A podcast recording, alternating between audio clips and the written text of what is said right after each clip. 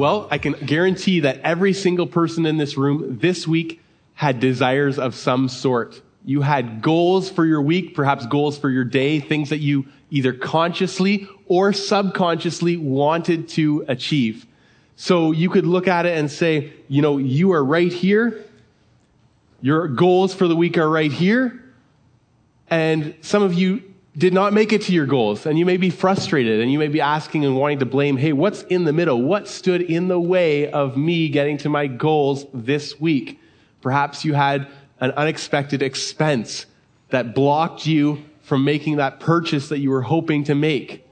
Perhaps you had a friend or family member ask for your time, and that kept you from doing that thing that you wanted to do.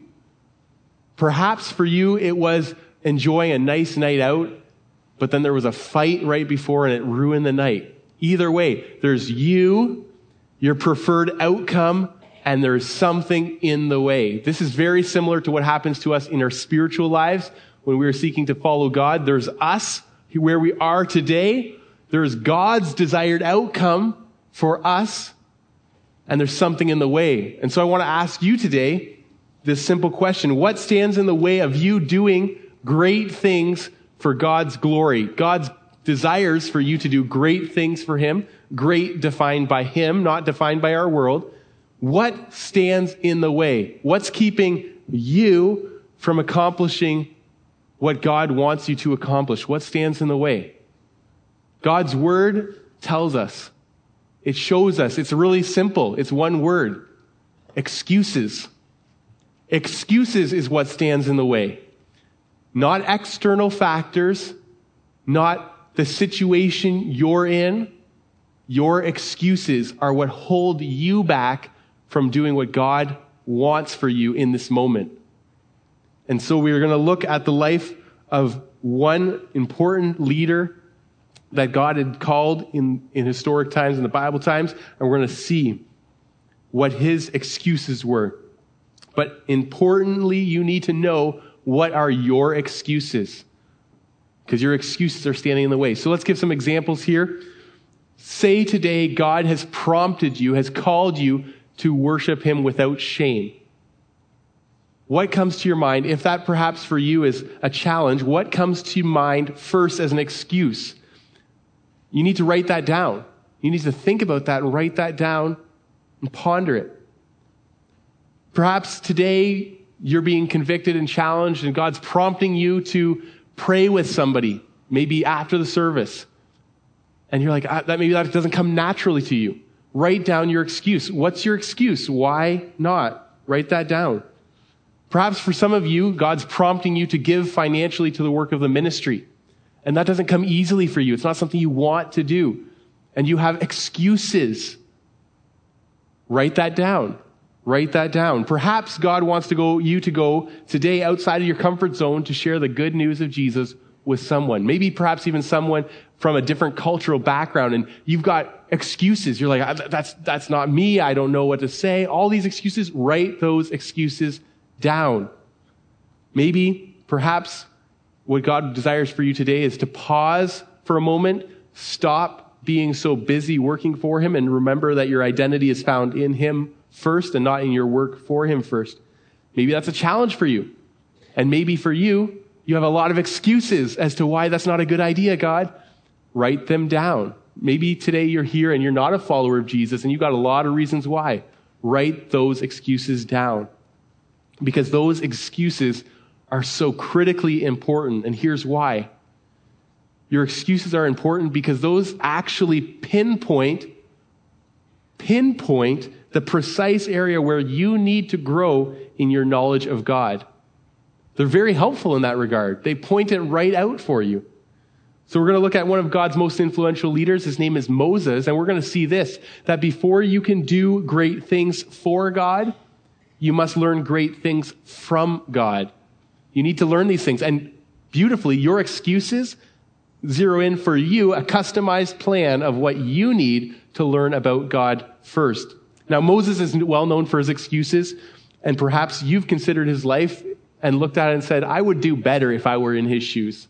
Or perhaps you're here this morning and you're like, I don't even really know who Moses is, or I'm not real fresh on his story, what happened to him. And so we're going to review so that you understand. Because before we get to where we are going in Exodus 3 and 4, you kind of need to understand the context, understand where Moses is coming from. So rewind in your mind 3,600 years from today. 3,600 years ago, God's people were enslaved in Egypt.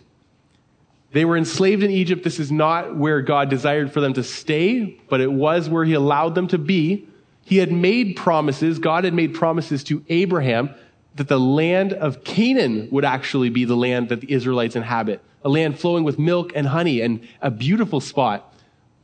But at the time, there was actually a famine in that land, and so Israel migrated, Israel, Abraham, Isaac, Jacob, Jacob and his family migrated over to Egypt to survive. They started to populate in Egypt and live there, and the Egyptians got a little nervous because all of a sudden these Israelites are multiplying and there's a lot of them. And so they look at them and they grew afraid of the Israelites because really they're thinking they could like overpower us or certainly if outside enemies attack, if the Israelites side with them, we're done. And so the Egyptians enslaved the Israelites and made them work for them. So they put them under, under, uh, under slavery. And unfortunately for the Egyptians, that didn't work because the Israelites actually multiplied more when they were oppressed. And so the king of Egypt, Pharaoh, he gets this idea of population control because he's got, he's got to control this Israelite population from getting out of hand. And so he decides they're going to kill every baby boy. First, it starts with when the, the Hebrew women are in birth, he tells the midwives, if it's a boy and they're giving birth to a boy, as soon as it's born, kill it. Now, the midwives feared God, and so they didn't kill the baby boys. And eventually, Pharaoh started figuring out because there's still baby boys coming. And he asked them, and they say, Well, the, the Hebrew women are just amazing. They, they, they have birth before we're even there. We can't, like, we're, we're not even there at the birth. So Pharaoh takes it up a notch and he says, Well, even if there's a baby boy and you're there after the birth, throw them in the Nile River. And so clearly it's not a good time. If you're in Egypt and you're being born as a, a, boy, a baby boy, it's not a good time for you, right? It's not an ideal time. But this is a time when Moses is born. So it just shows God's sovereign protection of Moses because his parents, he was born to Israelite parents from the tribe of Levi. And these Israelite parents obviously wanted to save their son, so they hid him for three months. And when they couldn't hide him anymore, they put him in this basket in the river, saying a prayer, obviously, and saying, like, Lord, he's in your hands now. Awesome, awesome is that this basket finds its way down the river into the hands of none other than Pharaoh's daughter. Like, of all the people that could find this basket, it's Pharaoh's daughter, which you would think would actually be a very bad thing, because you think Pharaoh just put out this edict to kill all of them. His daughter's going to be on page, but God, again, sovereignly works, and this daughter, Pharaoh's daughter, actually desires to keep Moses. So that's like a miracle. It's awesome. But it gets better because Moses' sister, his older sister, is watching this happen. And as soon as Pharaoh's daughter looks like, hey, she wants to keep the baby, Moses' sister comes out of the reeds and she's like, hey, do you need somebody to like feed and take care of the baby? And Moses' daughter's like, yeah, actually, that's a good idea. So Moses' sister goes, takes Moses' mother connects her with Pharaoh's daughter, and voila. Pharaoh's daughter actually pays Moses' mother to take care of her baby. Like, if that's not a miracle, that's awesome. Every mother in the room, if you get paid to take care of your child when your child could have been killed, that's awesome. That's God. That's God at work. Now, once he's a bit older, he had to move in with the Egyptian family, with his, with Pharaoh's daughter, and get a, a, accustomed to Egyptian ways. But Moses does not forget his Jewish roots. He does not forget that these are his people. So when he is grown up, the text says he goes out to see his brothers, his, his fellow Egyptians. In Acts 7, you'll learn that grown up is when he's 40 years old. So if you're in the room and you're not 40, you're not grown up. You have permission to be a kid, right? You're not grown up until you're 40, apparently. But after you're 40, you're grown up. So anyways, in Exodus 2, verse 11, it, it tells us that when he's 40, when he's grown up, he goes out to see his fellow brothers, because obviously he's been trained in the Egyptian ways, kind of isolated from them, and he goes out to see them, and he sees one of his fellow Egyptian, er, fellow Hebrews getting beat by an Egyptian. And he's not okay with that. So Moses looks this way, looks that way, makes sure nobody's looking, and he does what any zealous Hebrew would do. He's like, I'm going to kill him. And he kills the Egyptian thinking nobody will see it. But the problem is, people did. He had the right motives, perhaps, wanting to liberate his people, but the wrong action, wrong time. And so, as a result, he had to flee because now the Egyptians are after him because one of their own, sort of, has turned their back.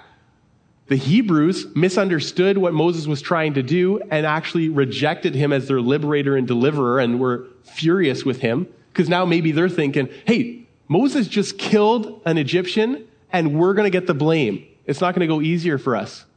So Moses hightails it out of there, realizing the Egyptians are after me, my fellow Hebrews are after me, and it's not a good situation. So he goes over to the land of Midian. And this is where, fast forward 40 years, Moses has established himself in the land of Midian, and we're going to pick up. So he has a wife at this point. He has two children. He's working for his father in law as a shepherd, which is an occupation that the Egyptians thought was an abomination. You can read Genesis 46 on that. So, in other words, when we pick up this story, Moses' life is not at all how he had planned for it to go. He's a failure in the eyes of his Egyptian family. He's a shepherd. He betrayed us. In the eyes of his Hebrew brothers, he ruined things. He made life harder for them. And so Moses is not at all the ideal hero of the story. And that's important for us to know as we encounter, as see his encounter with God in Exodus 3. God is not absent in all of this. God is not unaware. Exodus 2 23 to 25 tells us that God saw what was happening to his people in Egypt. He heard their cry for help. He remembered his promises, and now he's going to act. And guess who's, who he's going to use? He's going to use Moses. So Exodus 3 starts. Now Moses was keeping the flock of his father in law Jethro, the priest of Midian, and he led his flock to the west side of the wilderness and came to Horeb, the mountain of God. This is also known as Mount Sinai.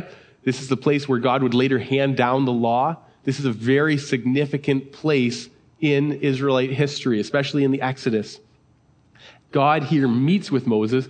Moses is already traveling around in the area that in the future the Israelites will be going through. And so it's amazing how God is preparing him. Verse 2 And the angel of the Lord, which we should understand as the angel of the Lord, this is God appearing to Moses, a theophany. He appeared to him in a flame of fire out of the midst of a bush. He looked, and behold, the bush was burning, yet it was not consumed. And Moses said, I will turn aside to see this great sight, why the bush is not burned. When the Lord saw that he had turned aside to see, God called to him out of the bush, Moses, Moses. And he said, Here I am. Then he said, Do not come near. Take your sandals off your feet, for the place on which you are standing is holy ground. And he said, I am the God of your father, the God of Abraham, the God of Isaac, and the God of Jacob. And Moses responds properly. He hid his face, for he was afraid to look at God. Moses learned a few things that we need to learn about God. Number one, God is holy. Take off your shoes. This place is holy, not because the place is special, but because any place where God is, is special. Moses also learned that God is personal. Moses, Moses, he's calling out to him by name. Then the Lord said, I have surely seen the affliction of my people who are in Egypt, and have heard their cry because of their taskmasters. I know their sufferings, and I have come down to deliver them out of the hand of the Egyptians and to bring them up out of that land to a good and broad land, a land flowing with milk and honey, to the place of the Canaanites, the Hittites, the Amorites, the Perizzites, the Hivites, and the Jebusites. It's a lot of different names there. And now, behold, the cry of the people of Israel has come to me, and I have also seen the oppression with which the Egyptians oppressed them. God sees. God is compassionate. God cares. He's not absent. Even if his promises take longer to achieve than we think, he's not absent. So don't assume God is ignoring your situation. Don't assume his promises have failed. Verse 10 Come, I will send you, Moses, to Pharaoh, that you may bring my people, the children of Israel, out of Egypt. And this is where Moses' voice is concerned, what we might call excuses, as many of us would in the same situation. Excuse number one Who am I? Moses said to God, Who am I that I should go to Pharaoh and bring the children of Israel out of Egypt? Now, you could read that two ways. You could read that one way and say, That's a really humble statement. Like, who am I that you would choose to use me to bring Israel out of Egypt? Or you could read that as unbelief. Moses saying, like, who am I? I don't think you can use me. You can't do it with me to bring Israel out of Egypt. If we look at how Moses continues to respond, there's probably a measure of unbelief in that. He's failed at liberating Egypt, uh, his, his fellow Israelites from Egypt once. For him to ask, Who am I? Pretty natural. You're nobody, Moses. You failed once before. Either way, God patiently answers the excuse with truth. Moses needs here to grow. Verse 12, he said, But I will be with you. And this shall be the sign for you that I have sent you. When you have brought the people out of Egypt, you shall serve God on this mountain. So the sign is that you'll come back to this mountain, and amazingly, he says, I will be with you. Adam's got water for me. Thanks, man.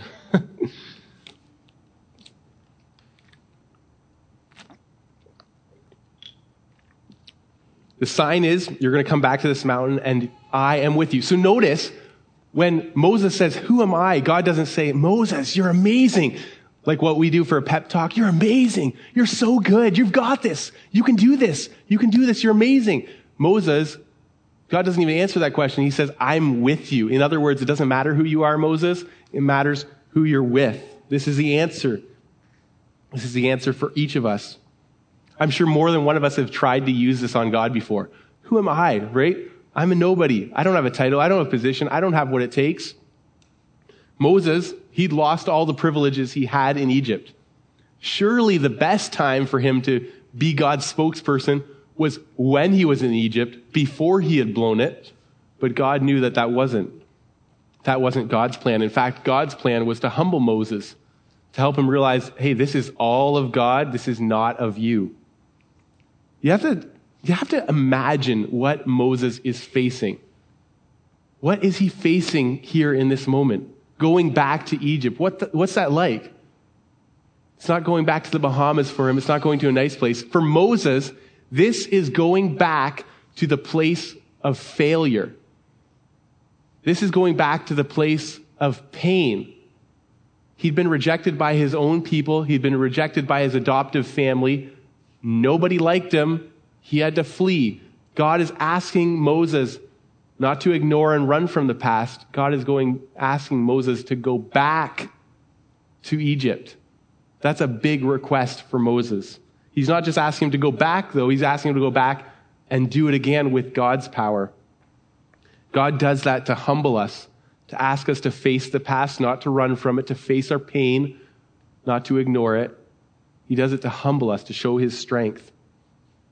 It's been said that humility is a right view of ourselves based on a right view of God. It's not thinking too low of yourself, because that's not how God sees you. He sees you not that way. It's not thinking too high of yourself, because God doesn't see you that way. It's seeing yourself the way God sees you appropriately. Moses would go on to be called the most humble man on the face of the earth.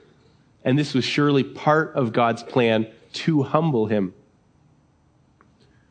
God knew he was going to do great things through Moses, but he had to make Moses into his man first. Over time, this idea of God's presence being important would become so ingrained in Moses' mind that he would say things like Exodus 33 15. If your presence will not go with me, do not bring us up from here. In other words, if you're not going with us, God, I'm not going there. We're not going. Please, please, please do not send us anywhere that you will not go with us. And I hope that's our, our attitude as well. The same is true for us today that nothing of lasting value can be accomplished apart from the presence of God. Nothing. In the Great Commission, Jesus gives us these words, his marching orders essentially to us and to future disciples. And he says, You're going to go make disciples, and I'm going to be with you always.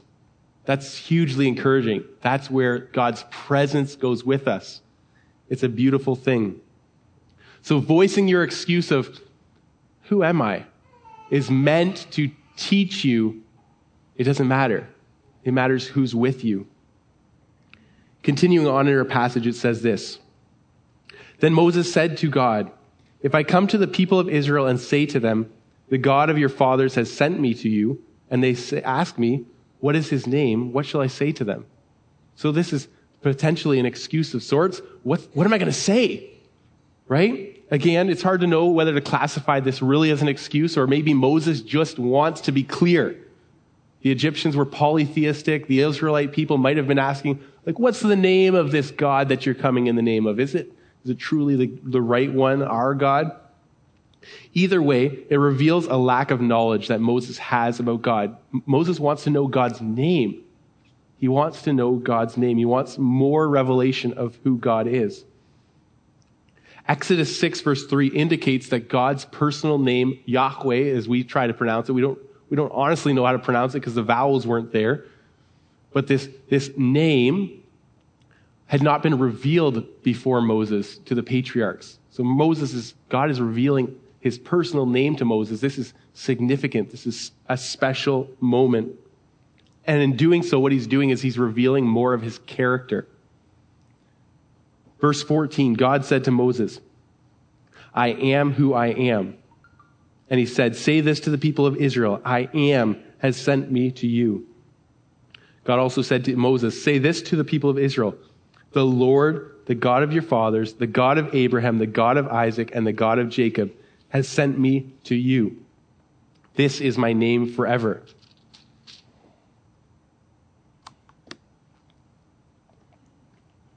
So essentially, answer number two is I am who I am. This is my name. I am who I am has sent you. I am has sent you. The Lord has sent you. Those are all equated with one another, and they're actually linguistically very similar in how they're spelled and the, the root word they're from. And it's meant to explain one another. So when they hear in the future the Lord, that's Yahweh, that's how our English translations bring it about, the Lord, all capitals. When they hear that, they would hear, I am that I am, I be that I be, I, I will be that I will be. This, I'm uncreated, I don't depend on anybody else for my existence. I am God. I'm unchanging. I'm present with you. These are all things wrapped up into this awesome revelation God brings. Now, revealing that to Moses is not going to give a name that the Israelite people would recognize. It's not like Moses is going to say, Hey, Yahweh has sent me, and they're going to be like, Oh, I remember that name. Because Exodus 6 3 reminds us this is the first, this is God revealing it to him. So when he's asking, what name, what, what am I going to say? God's actually giving him, I'm going to reveal more of my character through this name. I'm going to reveal more of myself, and that's going to show the people. So when you say the God of Abraham, Isaac, and Jacob, they get that. Now they also get, you're the I am, the self existent, uncreated one. That's different than any other God. You're actually revealing more of yourself to them. So we have to ask ourselves do we know God? Because here's the reality you are not ready to do the work for God until you know the God you're working for. You need to know who God is. Now, I ask myself, do I know God? And I kind of, yes, I know God, but I don't know God. There's so much of God that I don't know. I know Him enough to be saved, to have a relationship with Him, but I'll spend the rest of my life and eternity understanding, comprehending more and more of who He is. To the degree that you know God, to the degree that you have relationship with God and are growing in understanding of Him, I believe that's to the degree you'll be fruitful. We're the vine, He's the branch. We're the, he's the vine, we're the branches. We abide in Him and then produce much fruit as we stay connected, understanding who God is. So, do you know God? God was about to do some incredible things through Moses, and Moses needed to learn this. Verse 16 and on, we're going to see just how incredible God is in what he intended to do. So it says, Go and gather the elders of Israel together and say to them, The Lord, the God of your fathers, the God of Abraham, of Isaac, and of Jacob, has appeared to me, saying, I have observed you and what has been done to you in Egypt. And I promise that I will bring you up out of the affliction of Egypt to the land of the Canaanites, the Hittites, the Amorites, the Perizzites, the Hivites, and the Jebusites, a land flowing with milk and honey. And they will listen to your voice, and you and the elders of Israel shall go up to the kings of, king of Egypt and say to him, The Lord, the God of the Hebrews, has met with us. And now, please let us go a three days journey into the wilderness that we may sacrifice to the Lord our God. But I know that the king of Egypt will not let you go unless compelled by a mighty hand. Of course, having that many people leave to go worship another God when you, as Pharaoh, think you're the God, of course you're not going to let them go, but God knows that unless they're compelled by a mighty hand. And so this is what God's going to do. Verse 20. So I will stretch out my hand and strike Egypt with all the wonders that I will do in it. After that, he will let you go. And I will give this people favor in the sight of the Egyptians. And when you go, you shall not go empty. But each woman shall ask of her neighbor and any woman who lives in her house for silver and gold, jewelry and clothing. You shall put them on your sons and your daughters. You shall, so you shall plunder the Egyptians. Maybe you've never read that before and heard that. That's incredible. So recap. God says, You're going to go and tell the elders. They're going to believe you. The elders of Israel are going to believe you. You're going to go to Pharaoh, tell him. He's not going to be impressed. I'm going to do my wonders. That'll convince him. And then you can leave. And not only do you get to leave, you get to leave loaded because you're taking it all. You're taking gold, jewelry. You're taking so much. You're plundering the Egyptians. They're going to give it to you. That, like, I don't know if you're like me, but at first reading, that's like, uh, it, I kind of get it, but it doesn't really compute. So let's like use a modern day scenario to kind of imagine what this might look like. Let's imagine that you tomorrow go into Walmart headquarters to the CEO of Walmart and say, I would like to ask that you release all 2.2 million employees of Walmart to come to my business tomorrow. And when they leave Walmart, they're just going to clear the shelves and bring it over to my business. How ludicrous is that? How likely do you think they're going to be like, yeah, sure, go ahead? No way. They're not, no way are they going to allow that. This is a picture of what's going on. Moses is asking for 600,000 men, plus wives and children, to come out of Egypt, to come out of Egypt to worship another God. So, like a different business, in a sense, Pharaoh believes he's God. He's saying, we're going to go worship another God. Now, he doesn't necessarily tell Pharaoh up front that, hey, we're going to plunder you at the same time, but this is what's going on. That's absolutely mind boggling. For Moses to think God's going to do this, that's beyond incredible, amazing. So it makes sense that Moses comes up with his next excuse, which is, they won't believe me. They won't believe me. Exodus 4, verse 1. Then Moses answered, but behold, they, that's the people of Israel, not the elders necessarily, not necessarily Pharaoh, that's later, but they will not believe me or listen to my voice, for they will say, The Lord did not appear to you. Clearly, that's not a message from God. God would not do something that crazy, outlandish, saying, We're going to plunder the Egyptians when we leave. Have you been here for the last hundreds of years seeing the slavery? That's not happening. So you can understand why Moses would have said this. They won't believe me. Because anybody coming with such an amazing promise of deliverance, you'd, you'd meet with skepticism. God has an answer for his excuse, though, and he wants to show Moses more of himself. So he gives these three miraculous signs of God's power. Verse 2 of chapter 4. The Lord said to him, What is that in your hand? He said, A staff. And he said, Throw it on the ground. So he threw it on the ground, and it became a serpent, and Moses ran from it. But the Lord said to Moses, Put out your hand and catch it by the tail. So he put out his hand and caught it, and it became a staff in his hand. That they may believe that the Lord, the God of, the fo- of their forefathers, the God of Abraham, the God of Isaac, and the God of Jacob, has appeared to you. Again, the Lord said to him, Put your hand inside your cloak. And when he had put it inside his cloak, and when he took it out, behold, his hand was leprous like snow. Then God said, Put your hand back inside your cloak. So he put his hand back inside his cloak, and when he took it out, behold, it was restored like the rest of his flesh. It's a miracle. That doesn't happen. That's amazing. If they will not believe you, God said, or listen to the first sign, they may believe the latter sign. If they will not believe even these two signs or listen to your voice, you shall take some water from the Nile and pour it on the ground, and the water that you shall take from the Nile will become blood on the dry ground. These three miraculous signs that are given to Moses, Moses would use in front of the people of Israel to convince them that he was God's appointed deliverer. He would use yet more signs, some of those and more, to convince Pharaoh that this was actually God's will, that they were supposed to leave, and convince Pharaoh to let them go. The answer, though, to Moses' excuse, they won't believe me, is my power. God shows his power. His excuse of unbelief God conquers and shows him more of his power. The staff was a sign of God's presence with Moses, and their miraculous signs were evidence that God was behind Moses. Now, come to our day and age in the new covenant, God has given us a great seal of our redemption, you could say, a great sign of his power within us, which is the Holy Spirit. God has indwelt beautifully every believer in him with the Holy Spirit, with God in us, who shows his power through us, not in our strengths, but in our weaknesses. So when you say, God, you've given me this task of sharing the gospel, but I'm not a real good speaker, or I, I can't convince them, God says, right. But my spirit convicts them.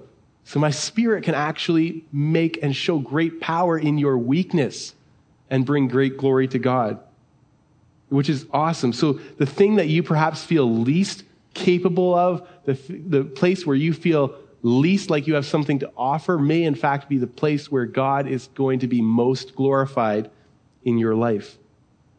Moses is not done learning because he has a fourth excuse. And that excuse is, I'm not eloquent. Now, how many of you use the word eloquent in your vocabulary daily? For Moses to say, I'm not eloquent is like to say, well, anyways, it sounds pretty eloquent to me, but apparently he's not eloquent is what he's saying. And God doesn't really challenge that. But here's what Moses says in verse 10. He says, Oh Lord, I am not eloquent either in the past or since you have spoken to your servant, but I am slow of speech and of tongue. He, he's going up against Pharaoh and all his very smart people. Uh, it, it's maybe makes sense to be a little bit intimidated, but what's the creator say to his creation when creation's like, hey, I, I can't do it. Verse 11, the Lord said to him, Who has made man's mouth? I think, I think I know, Moses, your abilities and limits. Who makes him mute or deaf or seeing or blind? Is it not I, the Lord? Now therefore go, and I will be with your mouth and teach you what you shall speak. So the answer is, I will teach you. I will be with you. Years ago, someone told me that God doesn't call the equipped as much as he equips the called. And I think that's true. It stuck with me because it reminds me God never calls you to do something that he will not resource you to do. That doesn't mean you have all the resources ahead of time. If you're like me and like things planned out, that you get to have all your ducks in a row before you go in, before you go into that scenario or situation. But God desires to accomplish things through you and will resource you to accomplish those. We need to learn, though, to walk by faith and not by sight. So Moses didn't get every, every word written out on a sheet for him. This is what you're going to say to Pharaoh right now. But I will teach you and I will show you. God's our creator. He knows our limits and he can work through us. Now, up until this point, Moses' excuses have actually been fairly legitimate. If you were in this scenario, you'd probably make some of the same excuses, right? Like, who am I? And, you know, uh, what am I going to say when they ask me whose name? And they won't believe me. And I, I, don't, I don't have the ability to speak. So those are somewhat reasonable excuses.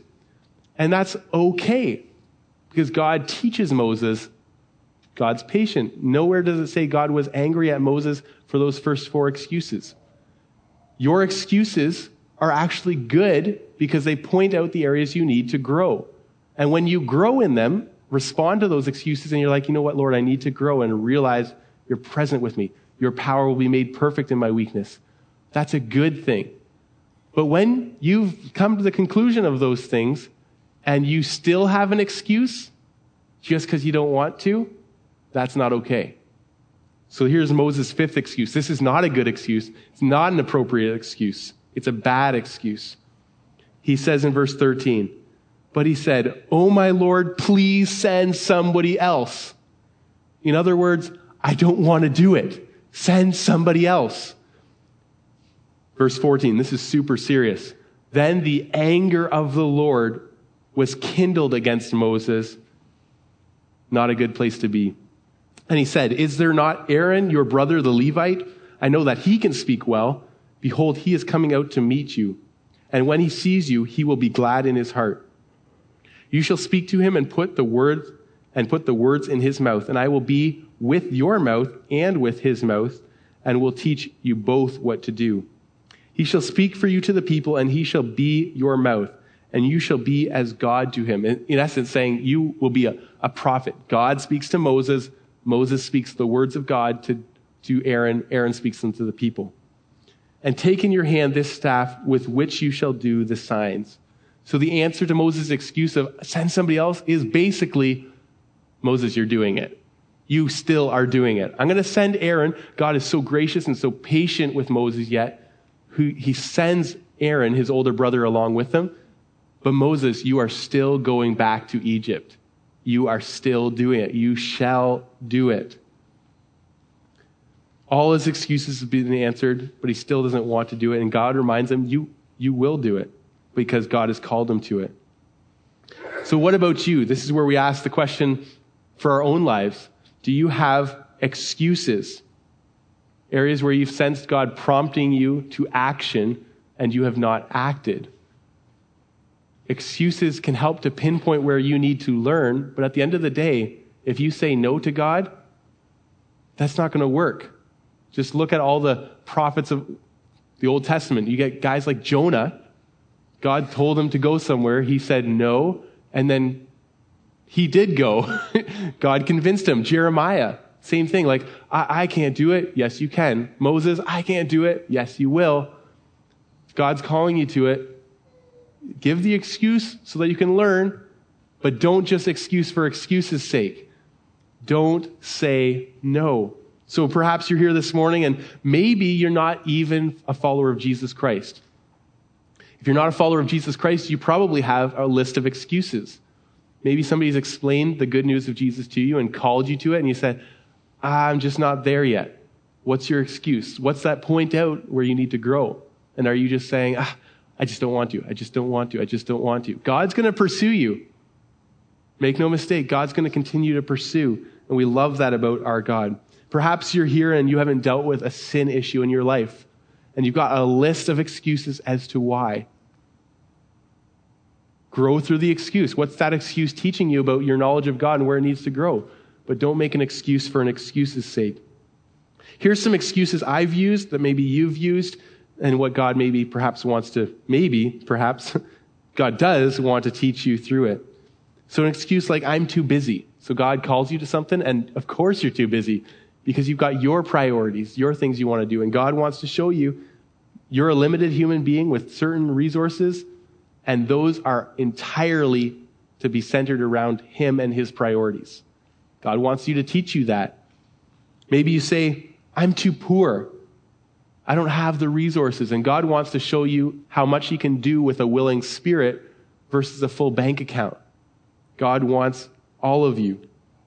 Perhaps your excuse is, I've got a family to think about. And God wants to show you he comes before your family.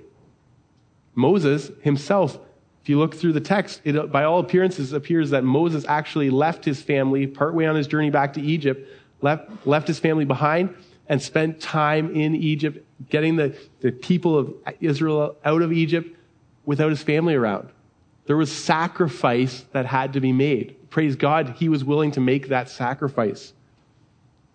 Maybe your excuse is, it didn't work the last time. I tried that before. And God's answer to you is, I'm with you this time, though. Last time it was on your own strength. This time, I'm with you. Perhaps you say, but it hurts. It hurts. I don't want to go back to that. To which God says again, I am with you. You need to face it. I'll give you the strength. Is your hurt the idol or is God the idol? Maybe you're just like Moses was at the end. I just don't want to. Well, God is graciously going to tell you, you'll do it. And here's how I'm going to graciously allow you to do that. Maybe He gives support. Maybe you get to be part of a team rather than a solo. Hey, that's, that's an awesome privilege.